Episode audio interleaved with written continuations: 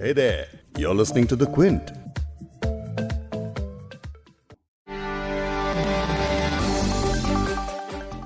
साल 2020 एक ऐसा साल रहा जिसमें दुनिया भर में तमाम तरह के उतार चढ़ाव देखे गए। अचानक से दौड़ती भागती दुनिया जैसे कुछ महीनों के लिए थमसी गई थी। अर्थव्यवस्था से लेकर तमाम चीज़ों के पहिए जाम हो गए। जब लॉकडाउन के बाद फिर से चीज़ें शुरू हुई तो काफ़ी कुछ बदल चुका था। वर्क फ्रॉम होम से लेकर सोशल डिस्टेंसिंग फेस मास्क जैसी चीज़ें न्यू नॉर्मल बन गई। अब सभी लोग कोरोना महामारी के बीच जीना सीख चुके हैं और ऐसे ही सब कुछ चल रहा है। भारत की अगर बात करें तो इस साल कोरोना महामारी के अलावा भी बहुत कुछ हुआ जिसे याद रखा जाएगा। साल की शुरुआत ही हिंसा और प्रदर्शनों से हुई। नागरिकता कानून के विरोध में लोग सड़कों पर थे और कई जगहों पर इसे लेकर दंगे भी हुए। सैकड़ों की जान गई। महामारी शुरू होते ही लॉकडाउन तो लगाया गया, लेकिन प्रवासी मजदूरों को उनके हाल पर छोड़ दिया गया। बिना पैसे के शहरों में दिन गुजार रहे मजदूरों ने पैदल ही अपने गाँव के लिए यात्रा शुरू कर दी। हज़ारों मजदूरों और उनके बीवी बच्चों की पैदल चलते हुए तस्वीरें कई सालों तक हमारे जहनों में रहेंगी। इसके अलावा सुशांत सिंह राजपूत की मौत को लेकर हुआ तमाशा भी देश ने देखा। वहीं हाथरस में फिर एक लड़की के साथ हैवानियत और पुलिस प्रशासन की लापरवाही को लेकर जमकर प्रदर्शन हुए, जिसे आखिर में राजनीति का नाम देकर दबा दिया गया। बात राजनीति की हुई है तो आपको बता दें कि सिर्फ़ यही मामले नहीं बल्कि कई मामलों में जमकर राजनीति हुई। सुशांत सिंह की मौत हो या फिर बिहार चुनाव, महामारी की बात हो या फिर वैक्सीन, सबको लेकर राजनीति हुई। इसके बाद केंद्र के कृषि कानूनों को लेकर संसद में हंगामा दिखा और अब इसी मामले को लेकर हज़ारों किसान दिल्ली में प्रदर्शन कर रहे हैं। वहीं अब पश्चिम बंगाल चुनाव की तैयारियाँ भी चल रही हैं। तो आज पॉडकास्ट में बात करेंगे 2020 में भारत की राजनीति के बारे में और अगले साल इससे होने वाले असर के बारे में। क्विंट हिंदी पर आप सुन रहे हैं बिग स्टोरी हिंदी। मैं हूँ फबीहा सैयद। आगे पॉडकास्ट में क्विंट के एडिटोरियल डायरेक्टर संजय पुगलिया और क्विंट के पॉलिटिकल एडिटर आदित्य मेनन से बात करेंगे कि 2020 में हुई राजनीति से हमारा 2021 यानी 2021 कैसे प्रभावित हो सकता है। पेंडेमिक के दौरान दरअसल ये हुआ कि चुनाव का इससे संबंध टूट गया कि आपने कैसा मैनेजमेंट या मिसमैनेजमेंट किया है। मेरे ख्याल कांग्रेस का एक मानना है कि सरकार के खिलाफ लोगों में गुस्सा होगा और उस गुस्से का उन्हें फ़ायदा मिल ही जाएगा क्योंकि वो एक मेन विपक्ष की पार्टी है, लेकिन ऐसा होता नहीं है। क्योंकि टॉपिक काफ़ी बड़ा है और बहुत सारी चीज़ें हुई हैं इस साल। तो आपके समझने में आसानी हो, इसलिए हम बीजेपी कांग्रेस और आपकी परफॉर्मेंस को इन खबरों की रोशनी में समझेंगे। हम रीजनल पार्टीज़ की भी बात करेंगे। फ़िलहाल शुरू करते हैं बीजेपी की रिपोर्ट कार्ड से। साल की शुरुआत में बीजेपी में जो एक बड़ा बदलाव हुआ, शुरू उससे करते हैं। जनवरी में बीजेपी के चाणक्य कहे जाने वाले अमित शाह के बाद पार्टी की कमान यानी अध्यक्षता जेपी नड्डा को सौंप दी गई। नड्डा राष्ट्रीय स्तर की राजनीति में तब से एक्टिव हैं जब से 2010 में बीजेपी के अध्यक्ष नितिन गडकरी ने उन्हें अपनी नई टीम में शामिल किया था। उस वक्त उन्हें पार्टी का राष्ट्रीय महासचिव बनाया गया था। फिर साल 2014 में जब केंद्र में बीजेपी की सरकार बनी तो नड्डा को भी केंद्रीय कैबिनेट में शामिल किया गया। जेपी नड्डा दो बार, यानी पहले 2012 और फिर 2018 में राज्यसभा में सदस्य के तौर पर भी चुने गए। नड्डा के नेतृत्व में इस साल बीजेपी ने कई पड़ाव पार किए, जैसे कि बिहार में छोटे भाई की भूमिका से बड़े भाई के रोल में प्रमोट होना, या फिर तेलंगाना में अपनी जोरदार जगह बनाना। जब जेपी नड्डा को बीजेपी का राष्ट्रीय अध्यक्ष बनाया जा रहा था, तब लोगों के दिल में ये सवाल था कि क्या वो अमित शाह जैसे बूथ लेवल पॉलिटिक्स कर पाएँगे? तो नड्डा की लीडरशिप में बीजेपी का ये साल कैसा रहा? इस साल हुए चुनाव कैसे रहे? चुनाव की बात पहले इसलिए कर रही हूँ क्योंकि बिल्कुल हाल ही में अभी एक दो महीने के अंदर ये चुनाव हुए हैं। मामला ताज़ा है तो इस पर पहले बात करते हैं। क्विंट के एडिटोरियल डायरेक्टर संजय पुगलिया से। बीजेपी के कॉन्टेक्स्ट में ये सवाल दरअसल थोड़ा फ्लॉड है, क्योंकि यहाँ कोई भी इंडिविजुअल इम्पोर्टेंट नहीं होता ऑर्गेनाइजेशन इंपॉर्टेंट होता है। इसीलिए जब ये सवाल उठा था कि क्या नड्डा, अमित शाह की जगह उत्तराधिकारी के रूप में वैसा एग्रेसिव काम कर पाएँगे तो आप बिहार देख लें या हैदराबाद के लोकल रिज़ल्ट देख लें। इस प्रकार के, हर प्रकार के जो भी बड़े मौके आए चुनाव के हिसाब से, उसमें बीजेपी ने अच्छा ही किया। तो बीजेपी एक बड़े ऑर्गेनाइजेशन के रूप में चलती है, बड़ी वेल ऑयल्ड मशीन है और बहुत माइक्रो डिटेलिंग तक एक प्रकार से उनका एक गोल्डन बुक बना हुआ है, जिसको वो फॉलो करते हैं। लेकिन क्या महामारी के दौरान जो केंद्र ने फैसले लिए थे, क्या उन फैसलों का असर इस साल हुए चुनावों पर दिखा क्या? पेंडेमिक के दौरान दरअसल ये हुआ कि चुनाव का इससे संबंध टूट गया कि आपने कैसा मैनेजमेंट या मिसमैनेजमेंट किया है। जो मज़बूत सरकारें थीं, उन पर लोगों की डिपेंडेंस ज़्यादा बढ़ गई। ये दुनिया भर में हुआ, भारत में भी यही देखा गया। इसी वजह से आप पाएँगे कि चुनाव में इसका कोई एक असर या इम्पैक्ट या कोई ऐसी चर्चा कि अच्छा मैनेजमेंट नहीं होने के बावजूद उसका नुकसान हुआ हो, ऐसा नहीं देखा गया। और बीजेपी ने यहाँ पर भी अपने नंबर बढ़ाए ही। अब बात करते हैं आगे की। बीजेपी 2021 में किस तरह अपना फुटहोल्ड बढ़ाती हुई दिख रही है? यानी कि वे फॉरवर्ड बीजेपी के लिए क्या हो सकता है? 2021 के लिए भी बीजेपी एक तरह से ऑन ट्रैक है तो वो इसलिए भी है कि नेशनल लेवल पर मेन अपोजिशन पार्टी कांग्रेस या दूसरी पार्टियाँ उनके सामने कोई ऑल्टरनेटिव नैरेटिव खड़ा नहीं कर पा रही हैं, जबकि मुद्दे बहुत सारे हैं और एक मज़बूत अपोजिशन उभर के आ सकता है। लेकिन बीजेपी को एक प्रकार से बिल्कुल वन वे रास्ता मिला हुआ है और वो आगे बढ़ते जा रही है। तो जो अगले चुनाव हैं, आप केरल की बात करें या बंगाल की बात करें वहाँ पर आप देखेंगे कि, और तमिलनाडु खास करके, तमिलनाडु में पहली बार नॉन द्रविड़ पार्टी के रूप में बीजेपी वहाँ इंटर करना चाहेगी, और जहाँ भी खड़ी है वहाँ से तो उसकी ताकत बढ़ेगी ही, भले वो पावर में ना आए। ज़ाहिर है कि वहाँ वो किंग मेकर की भूमिका में अपने को देख रही है, क्योंकि ए से उसने बड़े पैमाने पर एक प्रकार की जुगलबंदी कर ली है।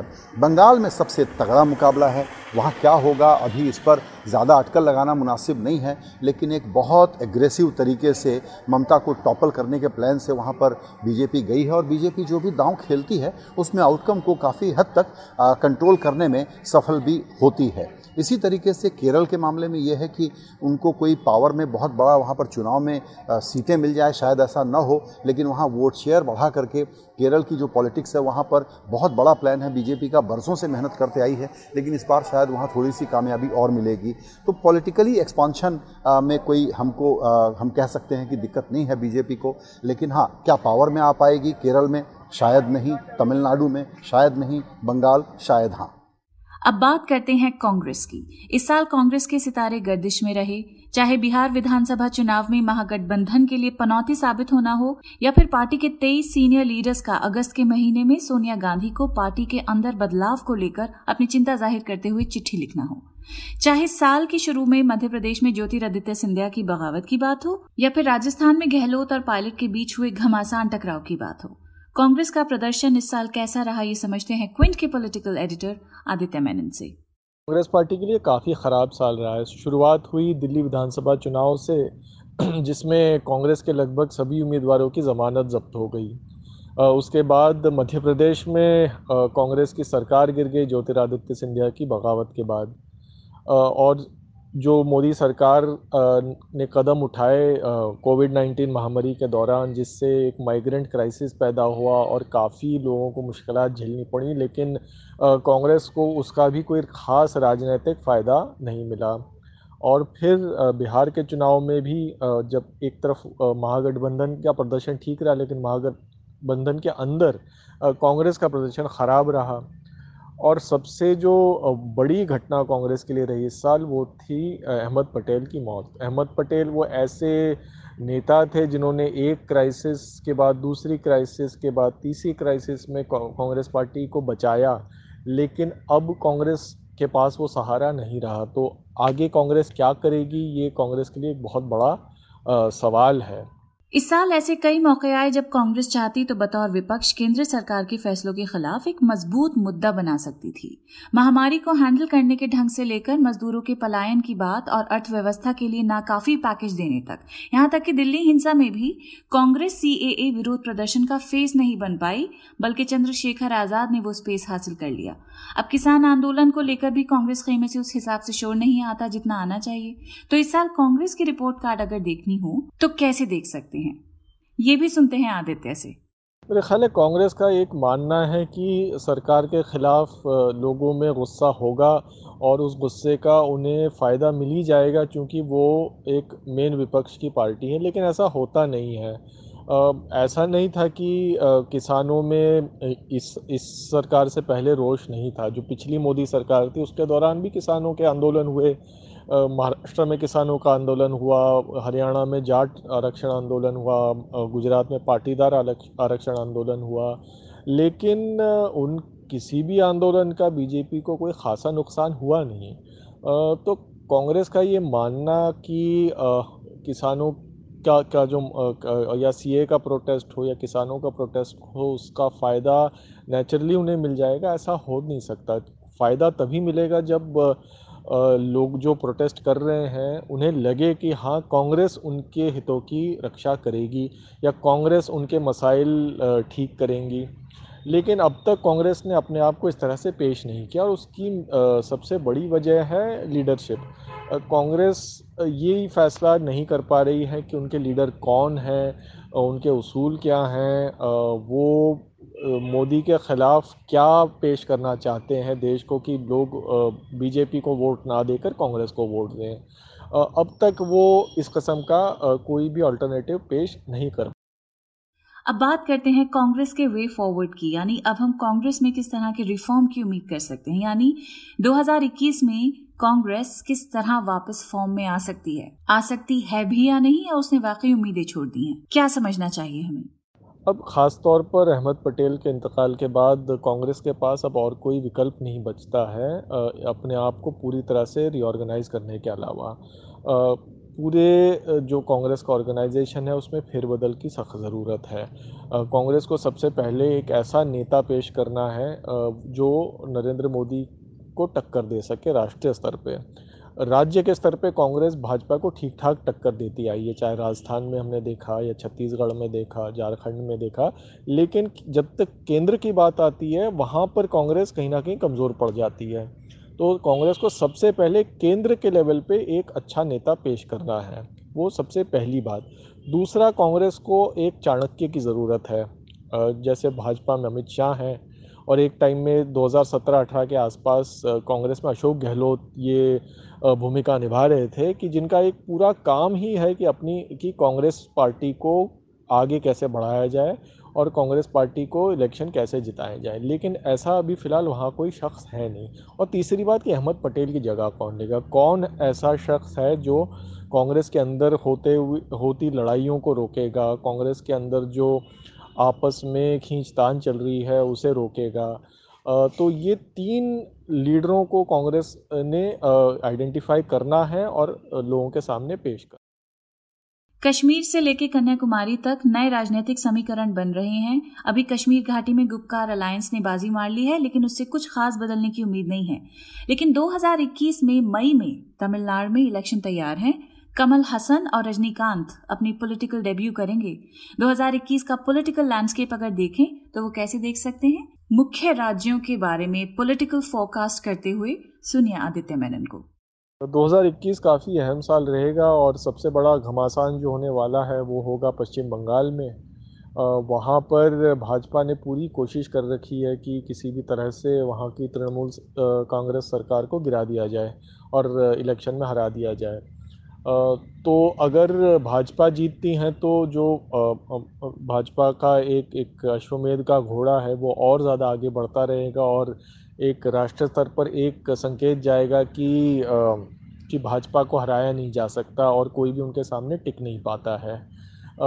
लेकिन अगर किसी तरह से ममता बनर्जी जीत जाती हैं तो ये बात सामने आएगी कि भाजपा को भी हराया जा सकता है।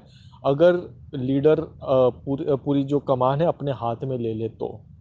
तो पश्चिम बंगाल एक सब, शायद सबसे अहम इलेक्शन होगा अगले साल का। तमिलनाडु का इलेक्शन थोड़ा सा सिंपल है पश्चिम बंगाल के मुकाबले, क्योंकि वहाँ पर ऐसा लग रहा है कि आई के और भाजपा की हार होगी और डीएमके और कांग्रेस की जीत होगी।